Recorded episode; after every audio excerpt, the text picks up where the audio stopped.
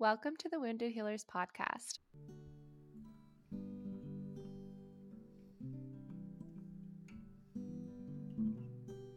I'm Janessa. And I'm Amy. We were brought together by our shared wound of an autoimmune condition in our early 20s. This is a place where we explore our wounds with our listeners and guests who recognize the challenges of being human in hopes of helping all of us let, let the, light, light in. in. Hey, Amy, how you doing? Hi, Janessa. I'm good. And hi to all of our listeners. Welcome back to the Wounded Healers podcast. Another exciting episode. And I feel like we start every episode with another exciting episode. But this one really blows them all out of the water because we have a special guest. And I will let Janessa introduce them now. Yes. So I'm also very excited about today. Amy and I have always known we wanted to do an episode like this, and we wanted someone on who has more of a background in sexual education and just um, sex in general.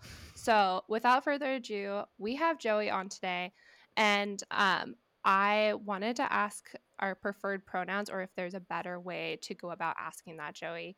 Um, how do we start that conversation? Yeah, absolutely. Well, first of all, thank you so much for having me. I'm really, really delighted to be here. Um, podcast listeners can't see me, but I have a very big smile on my face. So, um, yeah, that's a really great question. So, my name is Joie, and my pronouns are they, them, and theirs. Um, typically, we say that pronouns are not preferred, um, they're mandatory. And yeah, a great way to go about asking that question is to just introduce yourselves with your name, whatever name feels good for you for the moment, whatever pronouns feel good for you for the moment, and ask the same of the person that you're talking to. I love that. Yeah. So mm. I'll I'll start too. I I'm Janessa, and right now my pronouns are she her. As are mine. Amazing. And I'm Joie, and my pronouns are they them, and have been for a long time, which feels really good. And I will let people know if and when that changes. Nice. That's awesome. Thank so you. how how is it that um Janessa and you, Joie, know each other, or Janessa, maybe you can answer that question. Yeah.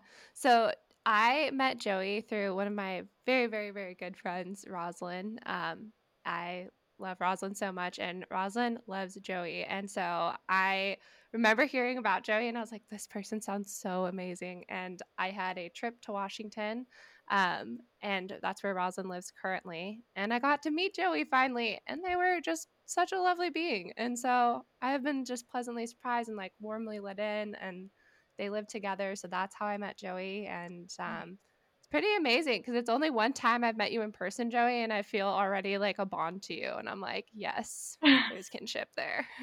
yes, I feel that too. It was honestly, I like have a lot of just like joy when I think about our time together. It just like always makes me smile. It's a nice touchstone memory to have. Same oh. here. you guys are already melting me with your like sweet Americanness and making me feel so awkward and British. I love it. I, every time I talk, every every time I'm like, I wish we were like that. I'm working on it. I'm trying to. I'm. I'm working on it. Oh, yes, absolutely. Well, Joie, will you be? Uh, would you be willing to tell us a little bit more about your background and your knowledge um, around like sex and any sexual education, just so our listeners can hear a bit about that too? Yes, absolutely. Um, well, first, um, I would say just to give you a little bit of understanding of who I am and like the positionalities that I hold. Um, I'm 29. I am a white person who's also an Ashkenazi Jew, um, and I am queer and non-binary um, and disabled, uh, and have chronic pain um, from having a professional dance career. Um, so that's a little bit of a grounding of who I am and some of the positions that I inhabit in the society that we have in the United States. Um, I have been in sexual health education. I started out in an abortion access fund in 2014. Um, and I've been in sexual health education in some way or another ever since. Um, and I am currently going for a dual master's, a master's in social work and a master's in public health, um, and with a certificate in maternal and child health, um, just so my credentials are out there. Um, and I will be graduating in like three months. oh my gosh, that's so exciting, Joie! What? Thank you. Wow. Yeah, you you are so you are dedicated to like when I met the one time I've met Joie, even though it feels like I've known you for like a little lifetime now.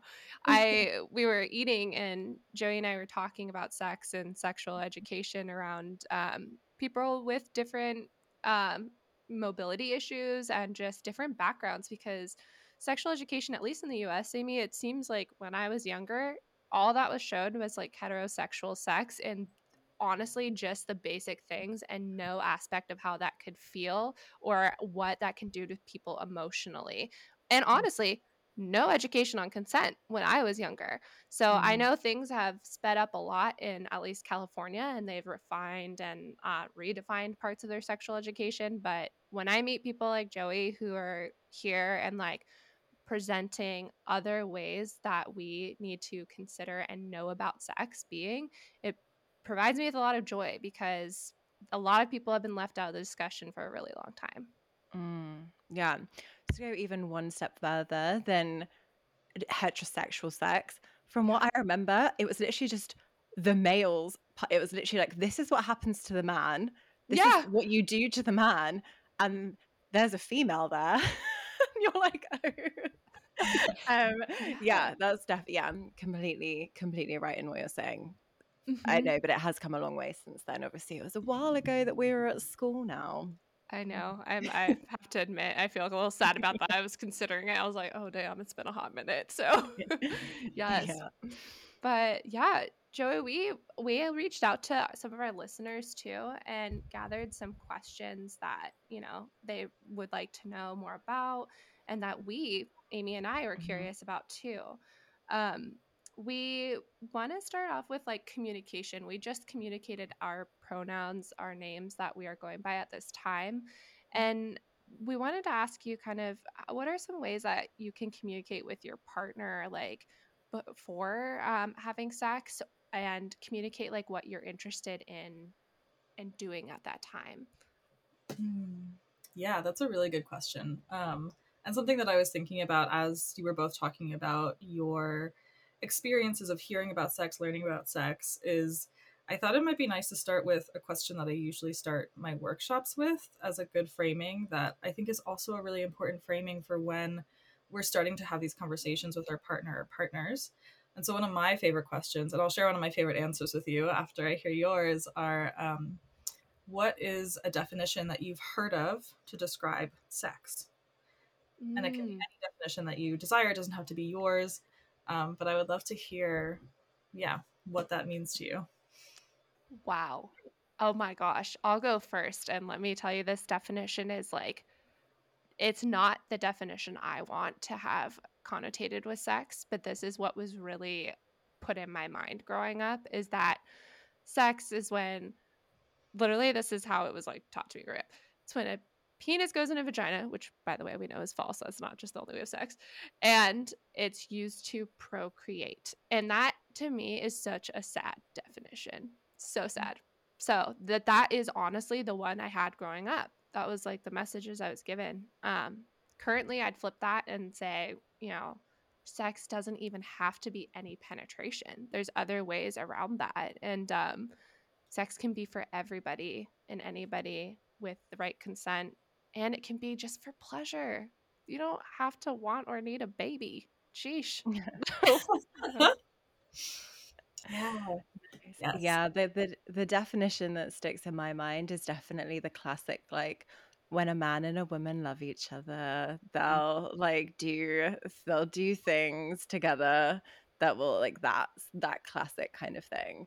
Um is definitely the one that sticks in my mind. And I guess like how I would describe sex now or a definition of sex it definitely around still like a kind of expression of intimacy both with yourself and with a partner i guess Mm, yeah. Ah, I love all of those definitions, even the ones that are like not my personal favorites, but ones that have been taught, because I think it's important to name what we've been taught so we understand where we can like grow out of it. Um, one of my favorite definitions that I heard from a young person in one of my classes once was something some people do sometimes. And I was like, oh, it's yes. so good. uh, yeah. and I love that definition because it gives you so much room to explore what sex can be. Um, I often also talk about sex as intimacy. Um, and I think that that creates more space for us to learn what feels good for us. How do we embody our pleasure? How do we ask for our pleasure? It we just take out genitals altogether, right? Like mm-hmm. they can be involved, but they don't mm-hmm. have to be involved. Um, and so when you're starting to talk about sex or intimacy with your partner or partners, or even with yourself, I think it's important to have these conversations with yourself as well and to have sex with yourself if that feels good. Um, I think it's really important to start with what is your definition of sex? What is the definition of sex that you've mm-hmm. learned?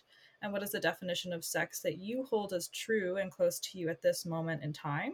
And do you have any aspirations around what you want your sex to be?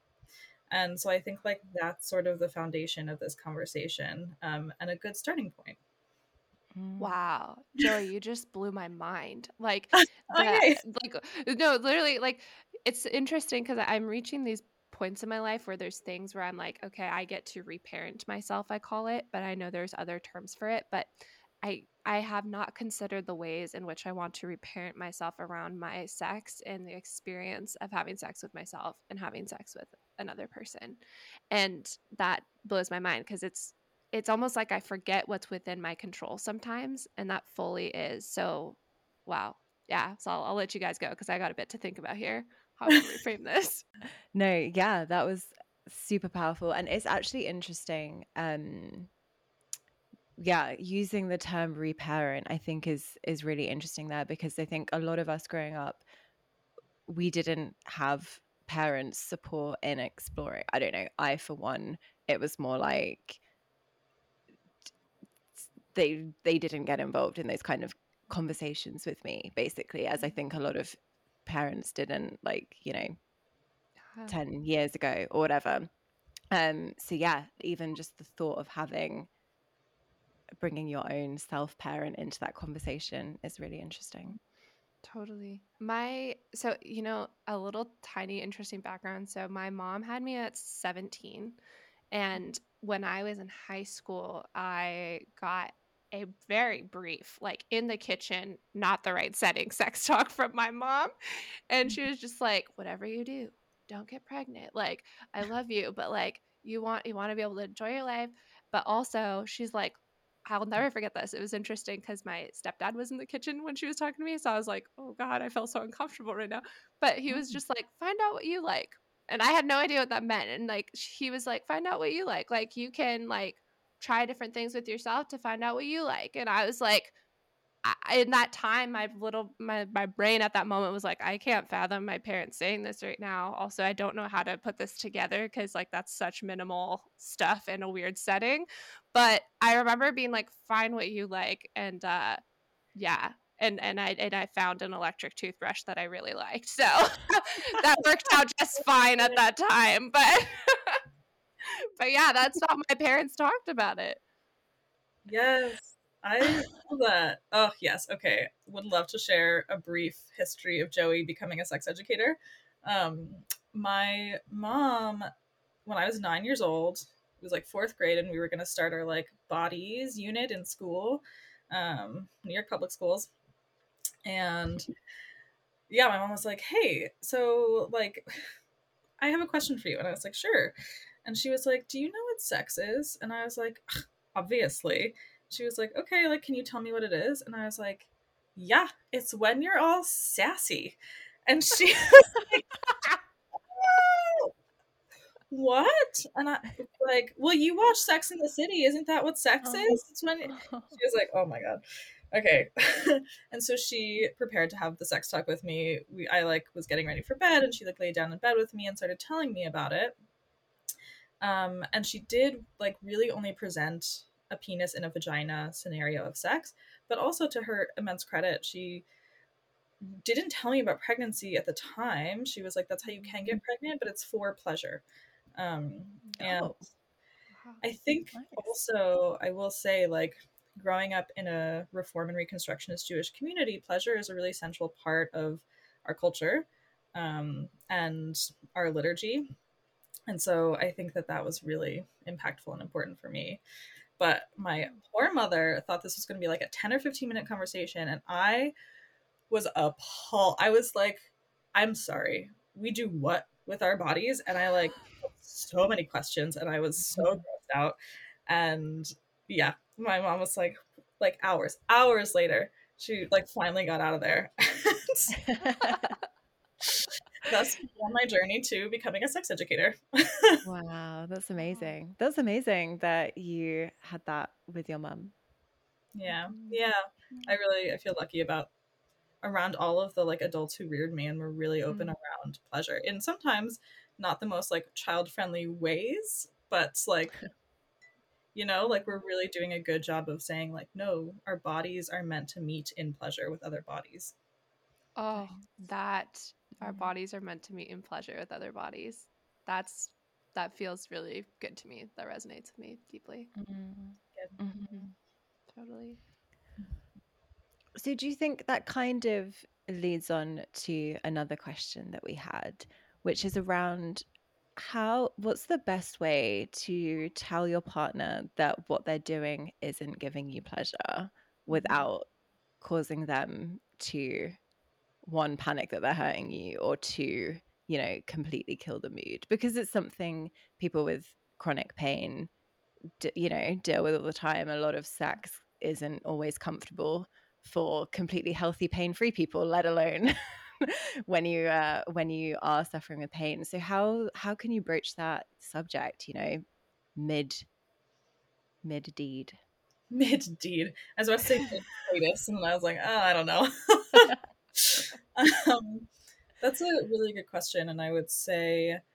I would say that the conversation actually starts, if possible, before or after mm-hmm. sex, um, mm-hmm. or whatever you're considering sex um, in part because I want to like properly credit the person who said this. I think it was um, this person who goes under the handle on Instagram Queer Sex Therapy, Casey Tanner, I believe their name is. Um, I think it was this person who said this, but that everything in between sex is foreplay. And I loved that. It really resonated with me because it means that all of the small interactions that we're having with ourselves, with our partner, with our partners is the is setting the stage for safety and for consent and for pleasure and for eroticism in for when we step into what we define as sex. Um, and so I would say ideally those conversations at least get a foundation laid in between sex um, sometimes that's not possible. Sometimes you're bringing home a date from like a night out, and all of a sudden you're in bed and you're like, or wherever in the kitchen, whatever feels good. you're like, oh, ow. Um, and so I would say that some logistical ways to bring up that conversation is to say like, oh, ow, that actually doesn't feel good, but this would feel really good. Um, right to frame it as a like mm-hmm. not this but this yes please nice um, is always a nice way to do that. And there's a much deeper conversation underneath this conversation, and it's around rejection and rejection resilience, um, which I could talk for like years about. I was first introduced to this idea by one of my hero sex educators. Um, their name is Karen, the initials B, K, and then Chan. Um, and they're they do an enormous, incredible amount of work around rejection resilience. So, how do we understand rejection? How do we understand it as boundary setting? How do we feel rejection because it never feels good, but maintain our mm-hmm. resilience around it and uphold not only the person in front of us, uphold their humanity, but also protect our humanity? Mm, yeah, I love that. And also, it just, it makes me think I've never considered the word rejection, but I have actually felt that sexually. Like, I have felt rejection when my partner um, in the past or past partners have reached you know a point of coming and i have not and then it's done and it's like all mm-hmm. right that was good and then the gears shift but like my needs were not taken into consideration like i was not done so mm-hmm. i've never thought of rejection as that like word, but it, it honestly is the feeling it feels like because it's like, okay, you're rejecting my needs. It, it seems that this was only about your needs, you know? So, yeah. Yeah, absolutely. And then how do we negotiate rejection, right? Like there are ways to offer rejection and say, hey, this isn't for me at this time. This is a boundary I need to set for me so that I can show up better for me and for you. And there's also that, which is like, I'm only in my own headspace and I am not engaging in relationship while I'm having sex, which like mm-hmm. is a valid form of sex, but that also I think needs to be talked about beforehand as like we are both here for ourselves or we're all here for ourselves and like we're all good to go with that.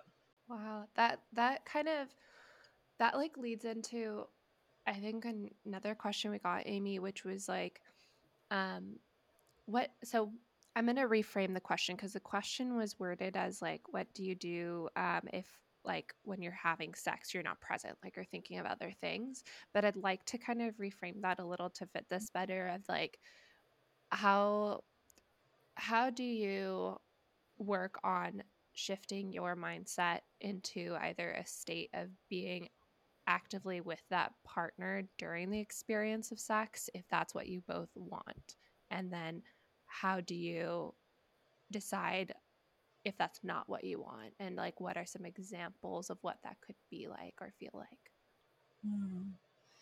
yeah that's such a beautiful question because i feel like that is a very universal experience that's not talked about I think one of the first things that came to mind when you asked that question in that new way was like, well, this is a conversation. Um, and it's a conversation with you and with your partner or your partners. Um, and it's also a conversation you get to have with yourself.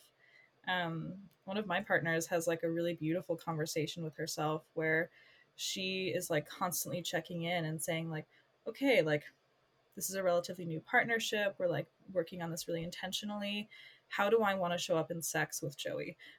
I want to make sure that it's really intentional and that like we are connecting as like two people in this relationship. And if I'm not like fully present and fully desiring this, I don't yet want to step into sex just for having our needs met. And that's also a conversation that we've had together. How do you feel about that? What feels important for you right now?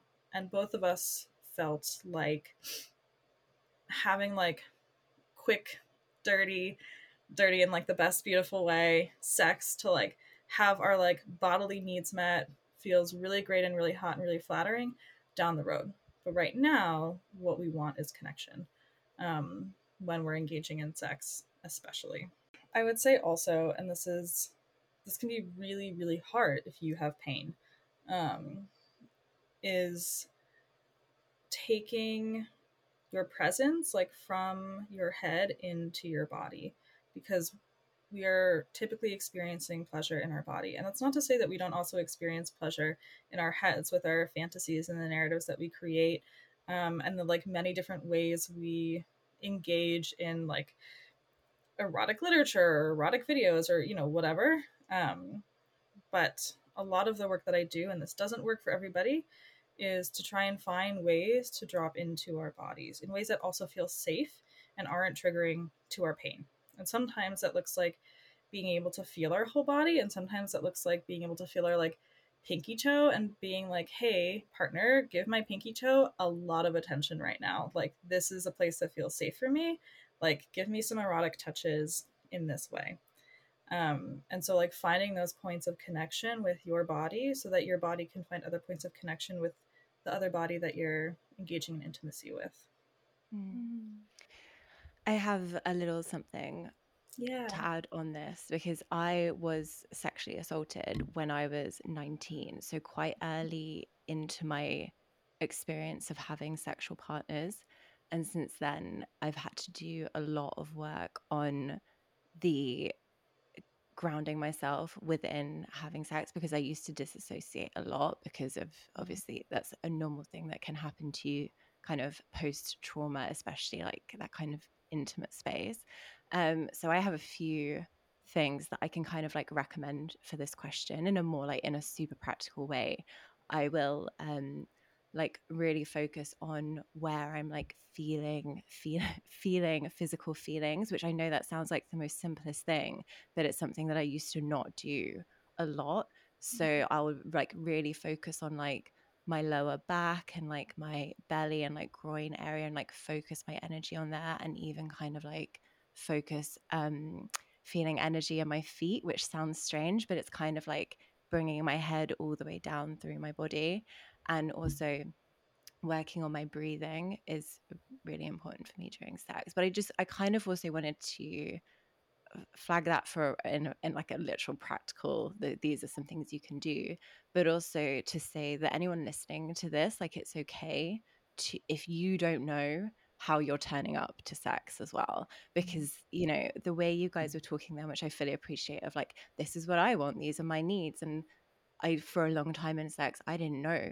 what my, I hadn't explored I didn't know what my needs were and um it's okay if you're at that stage as well like you don't even no matter who you are how old you are if you're turning up and you're still exploring it that's totally cool like we're not all here knowing exactly what we want in the bedroom and like how we get it and that's really normal just wanted to tell everyone in the world that that's yeah. normal yes. Thank you for like naming that really explicitly because sex and knowing how you show up in sex is a lifelong process and it's going to Mm. change throughout your life too.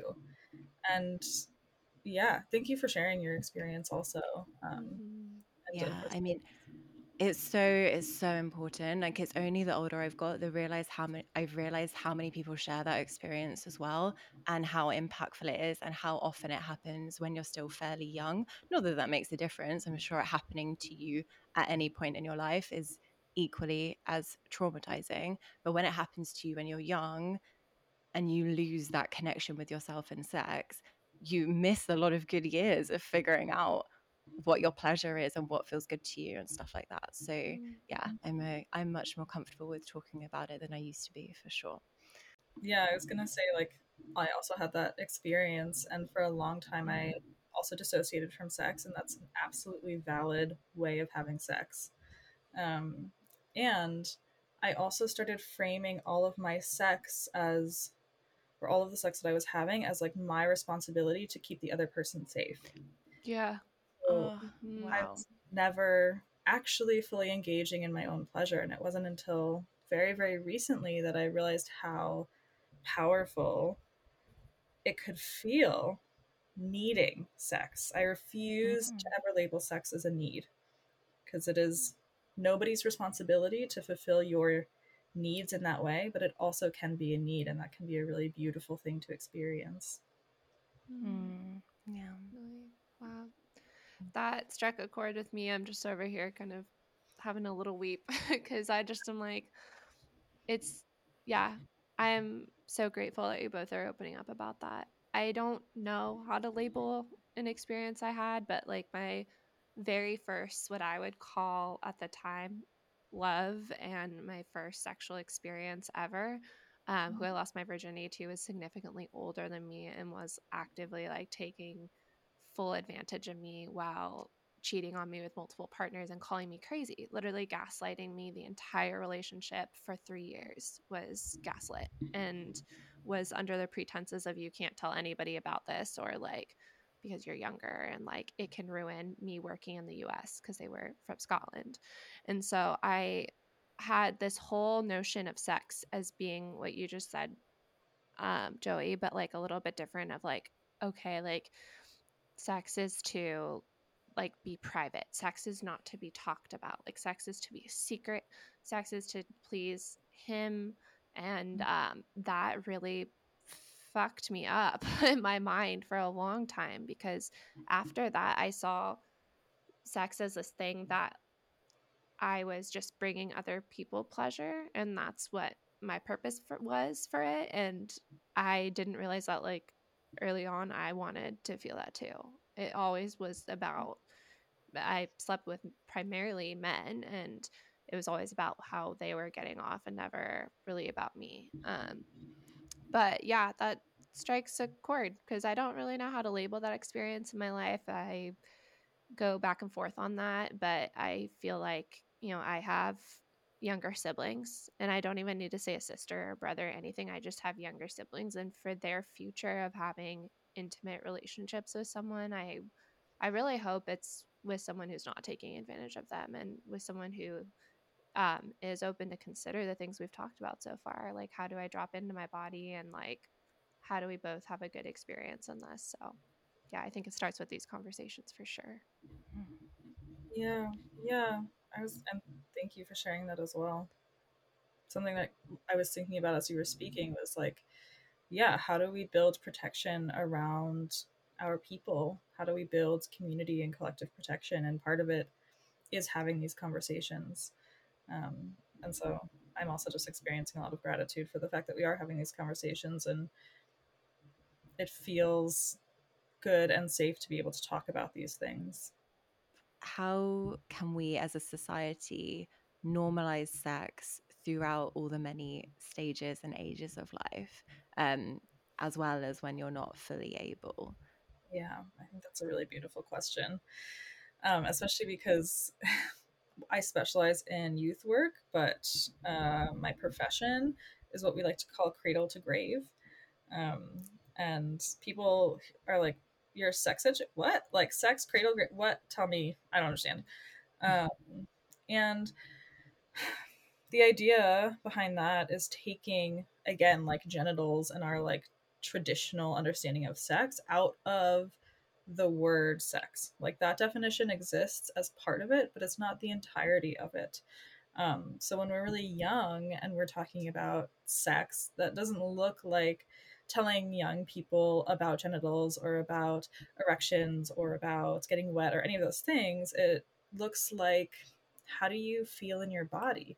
Do you know where your body is in space? Do you know when you get angry what it feels like in your body? Do you know what it feels like in your body when you're happy? How do you know these things? How do you communicate these things to yourself? How do you communicate these things to other people? And that, like, very basic kindergarten level lesson is something that I often go back to as an adult. And I hope that we continue going back to it throughout our lives. Okay, where in my body am I feeling resistance? Where am I feeling pleasure? Where am I feeling eroticism? How do I communicate these things to myself and to my partner or partners? And then I think there's a really, really beautiful and mostly robust canon of work around um, palliative pleasure um, and like end of life pleasure. And just like the conversation changes each year and each moment of the day, the conversation also really changes when you're at end of life. And I'm not an expert in end of life care. My mom is, um, and I'm surrounded by a lot of teachers who are. But what I've learned from them is that, again, we're taking the traditional definition of sex out of the room. It is a possibility, but it's not the only possibility. The other possibilities are about connection and they're about intimacy. They're about touch that feels gentle and good and caring. They're about grieving together and also being able to have joy together in grief. Yeah. Mm-hmm. Love that.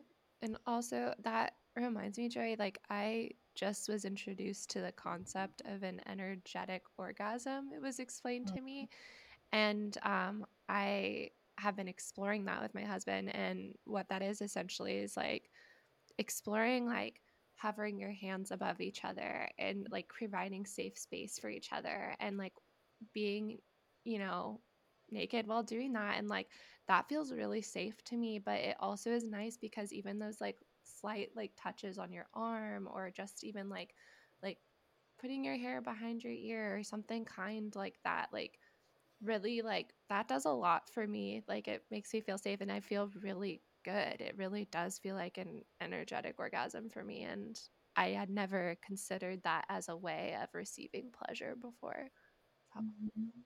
yeah i love that i feel like the representation i've seen of quote sex um, through porn and through like literature, um, meaning like fantasy novels, has always been like a younger couple to their mid 40s maybe and in our culture i believe we really shut the door on um, the geriatric years of our lives and Mhm. we choose to like not talk about death directly at least in in the culture i'm involved in death is like not normally talked about and neither is sex towards the end of life. So i just feel like that door gets really shut and then we all not all excuse me a lot of people are going to experience that and a lot of people are going to experience other people entering that phase of their lives.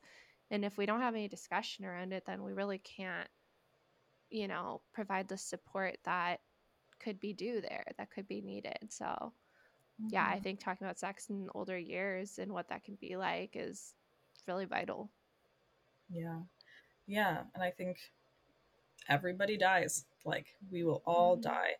And many of us are in the process of becoming disabled as our bodies age, if we're not already. Um, in some ways, it is a privilege to reach an age where our bodies start to deteriorate. Um, and it's also a very real experience that we need to talk about in terms of how do we engage in pleasure and connection. And my like general understanding of it is that like geriatric folks are doing fine. The highest Yes. rates of STIs, other than in youth, are in retirement homes. like Yes. getting it on, they're okay. But Yes. They also need to know that they're exposing themselves to STIs because no, pregnancy is not a risk anymore, but STIs are.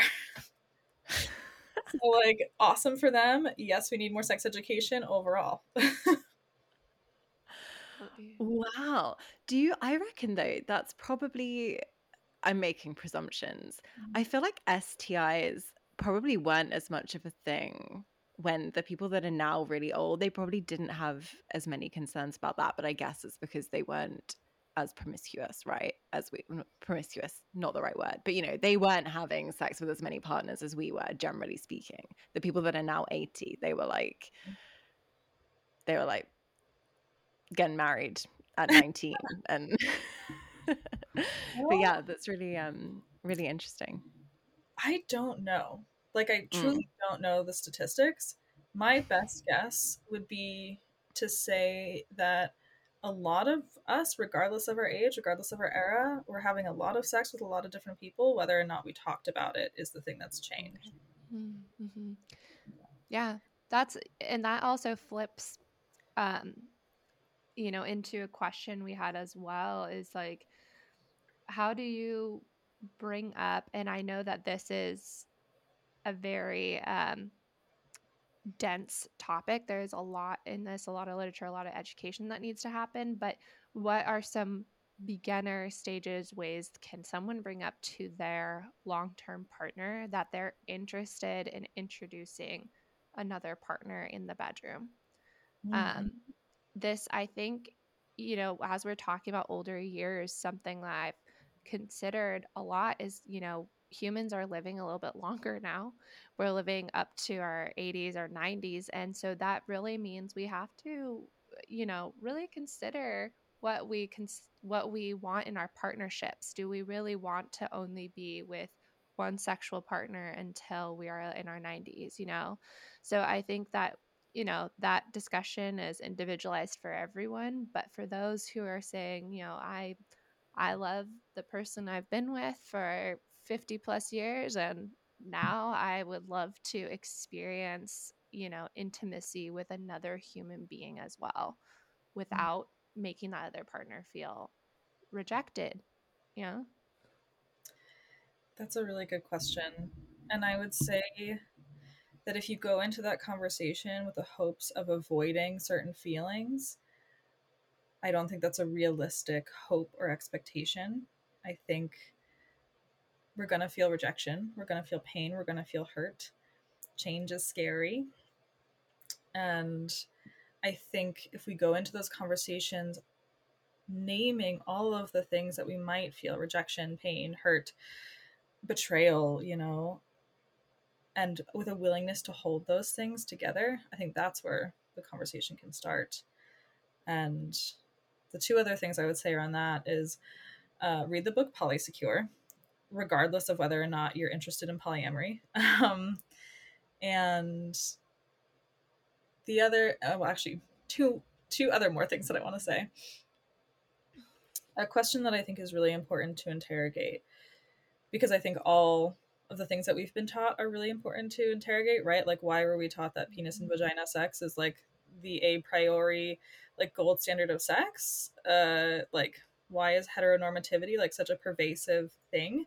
Um, why, when we talk about sex, are we excluding the experiences of like vast numbers of people, um, regardless of whether or not they're in, you know, externally heterosexual relationships?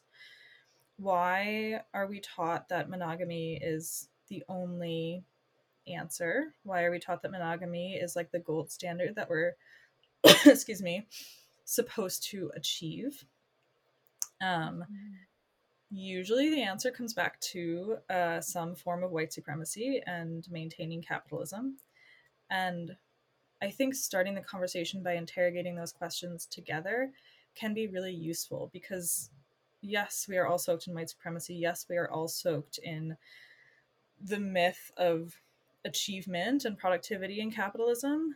And if we don't start internally in ourselves and internally in our relationships by unraveling some of those things, it's going to be really, really challenging to then step into something that like white supremacy, capitalist, hetero, patriarchal culture tells us is deviant. Um, mm. So that's the other thing I would say about it. And the third thing I would say about it is maybe it's about introducing someone new in the bedroom. Maybe it's about expanding the ways that you love. Maybe it's about expanding the ways that you relate to other people um, physically, emotionally, mentally. Maybe it's just a general expansion uh, outside of the bounds of what we've been given or told is normative. Yes. Yeah. Like that's super drilled into me. Like when I even said it i'm like when you're with your long-term partner for like 50 plus years like mm-hmm. that shows you exactly how uh, indoctrinated that has become into my life without as much question and curiosity you know? And that's i think going to be something that i think other listeners will be able to relate to and that this is going to be in many ways i think an episode that is really going to help people because it's like okay where did that come from janessa? Who who told you you had to be with one person the rest of your life or that you even had to be with someone the rest of your life? You mm. know? So um yeah no i i love that you bring that up Joie because it really comes back to other systematic issues that are present and pervasive like you're saying so thank you i i, I know i have a lot to ponder yeah. and i will say that doesn't mean it's not useful like this is the world we live in sometimes it is useful and safer to engage in the things that we're given as like the thing we're supposed to be achieving. That is real and that is like a choice that we get to make, but I don't think that it's a choice that we get to make until we've had those conversations or at least like thought about those things. My, that's my hope anyway. But Amy, you were going to say something.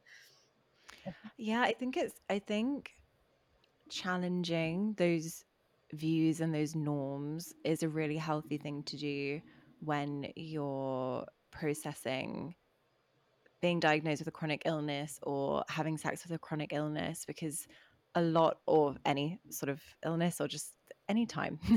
But um i think when you're i think a lot of that narrative is what feeds into our like am i good enough now? Mm. who's going to love me now?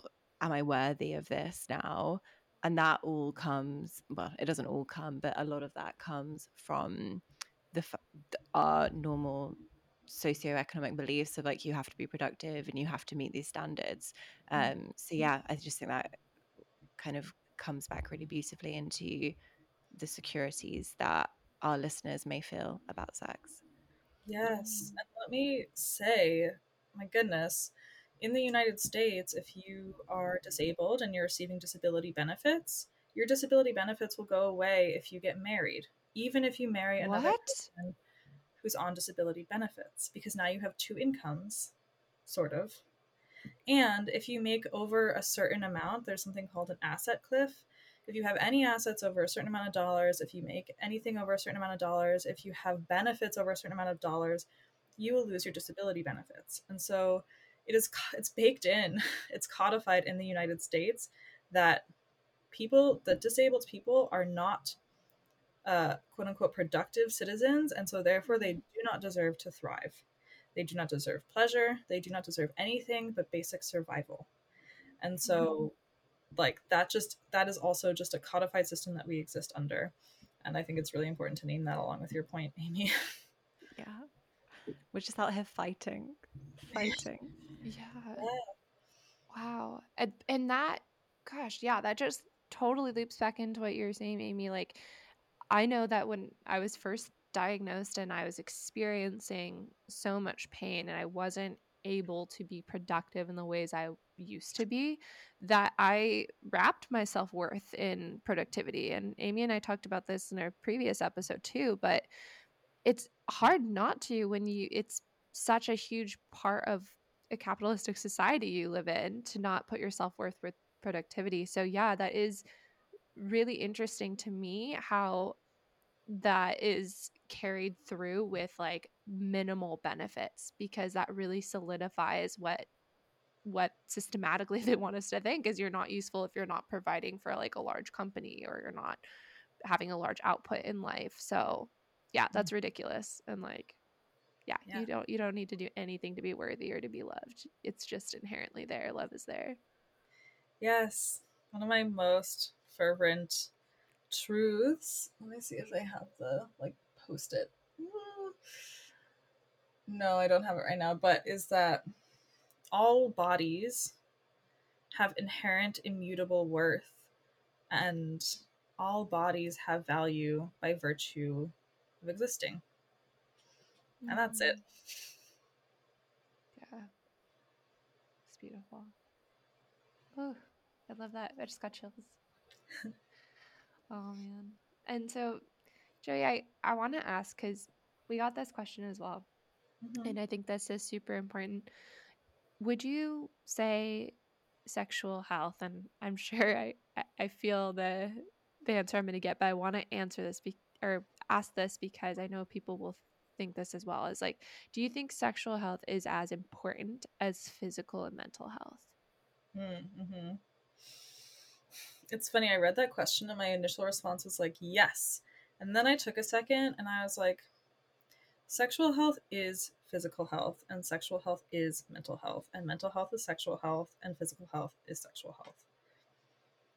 These things yes. are not, we profit as a society, and by we, I mean structures of oppression and systems of oppression profit by truncating our sexual beings and our pleasure seeking beings and our pleasure deserving beings from the parts of ourselves that are able to work a 40 hour work week with like two weeks of vacation, right? If we were actually allowed to embody our like fully erotic selves or our full selves that like needed and deserved and sought pleasure, I don't know anybody who'd be like in the office 40 hours a week. Like, I, you know, be seeking out a good time and all of the ways that that can manifest. Mm-hmm. I, I love that. Those are so intertwined. So true. Yeah. And I do think um to add again a kind of like practical viewpoint on this, mm-hmm. sexual health can really benefit your physical health as well, which I know mm. you did just confirm, Joie. But like if I'm I in pain and like up at night, nice little orgasm knocks me right out. Yeah. Like, not one hundred percent of the time, but you know, if like I find it super soothing, really relaxing, and yeah, it's a it's a decent cure for insomnia. So yeah, mm-hmm. they really are. They really are all combined. Yes, yeah. and if you are absolutely, and like knowing what feels good for you, like there's a very common narrative that um, orgasms during menstruation alleviates pain for some people, but for me, uh, like 20 minutes after an orgasm, if I'm menstruating, I get awful, awful cervical cramps. And so that's like something that I know about myself, and it's a choice I get to make when I am menstruating um, around sex. And the other thing is that if you're somebody who is dealing with a disability, if you're somebody who's dealing with a chronic illness, if you are on certain kinds of medications like your sexual health is your physical health, is your mental health, and it's important to know how these things interact in your body, right? Like I think there was a question around um, biologics and yeast infections. Yes. And let me say, just for the record, and also like so everybody knows, I'm not a medical provider. I'm not licensed in any way as somebody who can give medical advice. Um, this is based on my understanding and my work in adolescent health clinics and adolescent health care as a sexual health educator and health educator. Um, when we're on medications, oftentimes for many, many, many people, we have a very fragile vaginal biome. And when that is messed with in any way, when we introduce any external stimulus that our biome doesn't like, it can cause yeast infections. Um, and it can, because of the sort of like it misbalance or imbalance in that vaginal biome. Um, and there's an enormous body, not enormous body, there's a very small body of very exciting work happening right now studying um, vaginosis and um, BV, bacterial vaginosis, um, and sort of the like candida and the like yeast infections and the specific strains of fungi, uh, fungi that like we need in our vaginas um, versus like what's introduced and how we get yeast infections and then how those yeast infections can cause more yeast infections down the road. Mm, so wow. again, yeah, our sexual health is our vaginal health, or is our mental health, is our physical health, is our vaginal yeah. health. Vaginal health, yeah. Absolutely. Yeah. I think I also I want to say to anyone who is listening, um, because we had another question around has have their have our medications changed our sex drive, made it so we don't get as wet. And I'm gonna put just put it out there that I experienced so many changes in like in the last five years since I've been diagnosed of the different medications that I've used. I've been through the full roller coaster of all of that to, to do with myself. Like I actually, I think I got an STI uh, like after being diagnosed had, never experienced one in my life. I don't know if that is to do with like immuno the fact that I was immunocompromised and I, I wasn't obviously I wasn't practicing safe sex, but you know, so had that dealt with. Have had yeast infections. Have had changes in how my body physically responds to, you know, sexual stimulus. All of that. I've been there, and I've literally been like, "Is this normal? Is this to do with my RA?" And I feel like Janessa is, I don't want to speak for Janessa, but I know we've had brief conversations before about mm-hmm. how things have changed for her. And um, everyone is nothing to be ashamed of. Like everyone in the world is out there dealing with sexual health things, everyone, whether they have a chronic illness or they don't. Um, we don't need to be ashamed about it because we're all here having sex and yet we feel we can't talk about all the, the consequences of that we should be able to it's it's very very normal like you're not alone if you're if mm-hmm. you're wondering about it and you shouldn't you shouldn't feel any shame related to it whatsoever at all full stop mm-hmm. and also too to add on if you don't have sex drive currently or it's like you feel you're in a state of low libido the other thing to note and like Joie said it earlier like sex can be it's so broad and like some people sex doesn't bring them pleasure the way it does other people and if you're one of those people then you've probably been really left out of the conversation and felt very alienated at some point in your life and you don't need to like you don't need to feel alienated at all because you know sex in terms of you know pleasure with someone else and intimacy will do it for some and won't do it for others so if it doesn't do it for you babe don't you worry about it. That's not mm-hmm. Not anything to do with you. You're not wrong in any way on that. Yes, exactly. And I would say if you are somebody who wants to or is desiring to change your sex drive, desire for sex, way you experience sex in any way, I would talk to a doctor that you trust to try and like get on a plan and get referrals um, to people who can help you out with that, especially if your sex drive, libido, experiences around sex have changed because of medications. Mm-hmm. Yeah. And Joie, you know what? That actually ties really well into another question we got where um, people are wondering, like, can we bring up sexual health with our regular, like, doctor?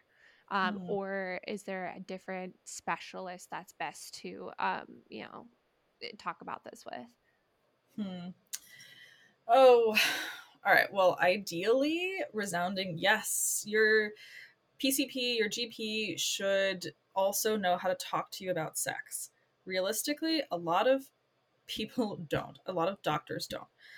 I also um, teach uh, medical providers about how to talk about sex, particularly um, through the lens of queer and trans health with their patients. And sometimes I feel like we're starting with, like, all right, your patients have bodies. You know, like that's the way that medical school is taught, at least in the United States, and it's changing.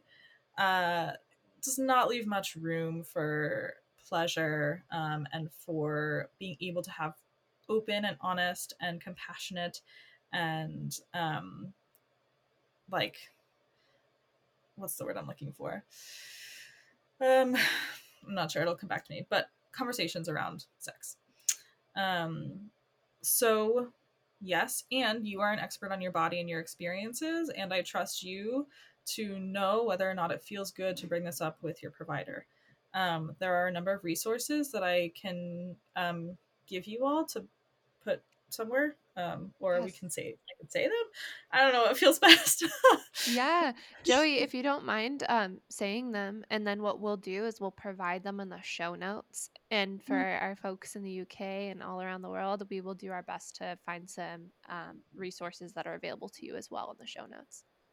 Yeah, I'll definitely be able to find some. It's that sort of stuff. Well, I mean, you can literally go to any sec. The UK is really obviously the NHS you mm. can literally I don't, I don't know if you have this in the but we can literally just go to any sexual health clinic like drop in we used to have we used to have sexual health like a tour come to our school and give us in when I was in college and give us like STI tests at school and give us pants that said like I I'll never forget it. Like we all got um like knickers that was just like, have you been tested around like the band? We're like all wearing our knickers. Oh. oh my god, UK girls, I hope this happened to you as well and you can relate. Um but obviously that was when you're younger. But yeah, when you're older, you can just book into your local sexual health service and get the full like MOT for free whenever you want, oh as many gosh. times as you want. Yeah. I'm so envious of that. Jeez. Also, like if anybody's listening and still has access to those pants and wants to like yeah. mail a pair, Oh, I love that so much because we were not taught that. We were taught that STIs were shameful, that they will cause irrevocable damage, um, and that if you have an STI, you are dirty. And that is like absolutely, like, let me just be very, very, very clear here.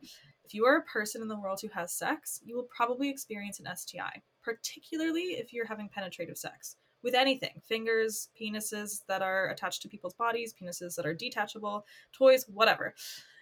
Likely you will experience an STI, and it is normal. If you are a person in the world, and I started this analogy pre COVID, so just like transport yourselves mentally pre COVID for a moment, and you go out into the world, you will probably get a cold at some point.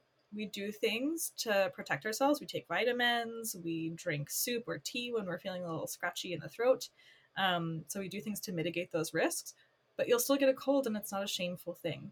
If you're a person who has sex, you can do things to mitigate your risks. You can do things to have conversations around it, but it is not a shameful thing to have an STI. It is a normal human experience. Mm-hmm. Yes. And that totally. is the hill I die on. mm-hmm. I love that. I have a friend who um, they have a they're a vagina bodied person and they when they have experienced STIs they say my vagina has a cold right now. So yeah. we're just not sexually active and once it's over it's cold. We'll be back out there. and I'm like, hell yeah. I love that. And I will also say it is important to get tested so that you can communicate your STI status with your mm-hmm. partner or partners. And it is important to get treated because if you don't get treated, um, yes, there are things that can start impacting your body in ways that can be mm-hmm. damaging long term. So normalize testing, normalize STIs, normalize STI conversations. Um, yeah, I will say in the United States, it is pretty dependent on what state you live in, whether or not you can access mm-hmm. STI clinics, um, and where and how close. Um, but yes, I will definitely put some resources out there around that. So, this feels like a good time to wrap up part one Uh, we have got so much more to come in part two, including discussing masturbation and porn, sex toys, sex aids, and our favorite sex positions and tips for when you deal with pain. So, we will see you again in two weeks' time.